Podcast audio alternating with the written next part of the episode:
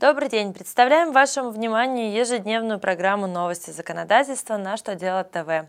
В студии Екатерина Ремезова.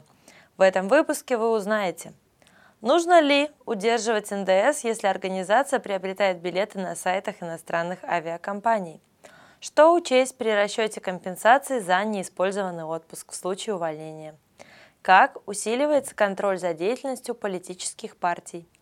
Итак, обо всем по порядку – Нередко российские организации приобретают на сайтах зарубежных перевозчиков авиабилеты.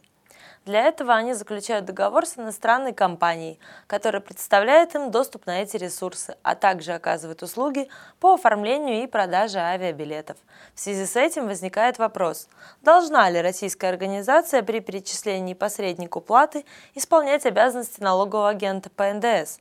Минфин ответил на этот вопрос отрицательно – он пояснил, что в такой ситуации местом реализации услуг по предоставлению доступа к сайтам и оформлению билетов будет местонахождение продавца-посредника, который на территории России не зарегистрирован. Следовательно, местом реализации таких услуг территория России не является, и НДС удерживать у иностранца не нужно. Роструд подготовил для работодателей рекомендации по расчету компенсации за неиспользованный отпуск при увольнении. Это касается случаев ликвидации компаний или сокращения в ней штата работников.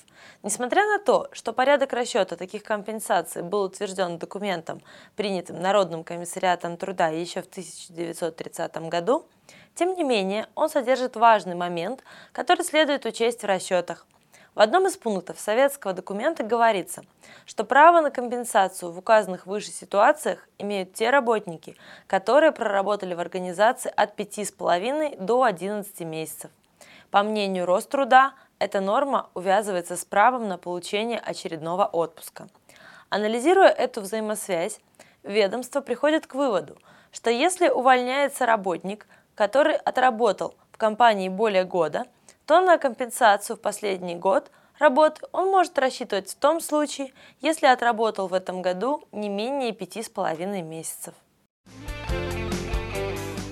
Завтра, 11 июля, вступают в силу поправки в закон о политических партиях. Изменения в основном направлены на повышение финансового контроля за деятельностью этих организаций. В частности, теперь им придется представлять финансовые отчеты в Центральную избирательную комиссию каждый год – а не раз в три года, как это было прежде. В этих отчетах нужно будет раскрывать данные тех членах партии, которые внесли значительные пожертвования более 4 миллионов 330 тысяч рублей за отчетный год. Такой суммой ограничен и лимит займов и кредитов, которые политическая партия имеет право получить за год от одного лица – в документе также предусмотрены случаи, в которых партии должны проводить обязательный аудит своей годовой бухгалтерской отчетности. На этом у меня все. С вами была Екатерина Ремезова. Благодарю вас за внимание. До новых встреч!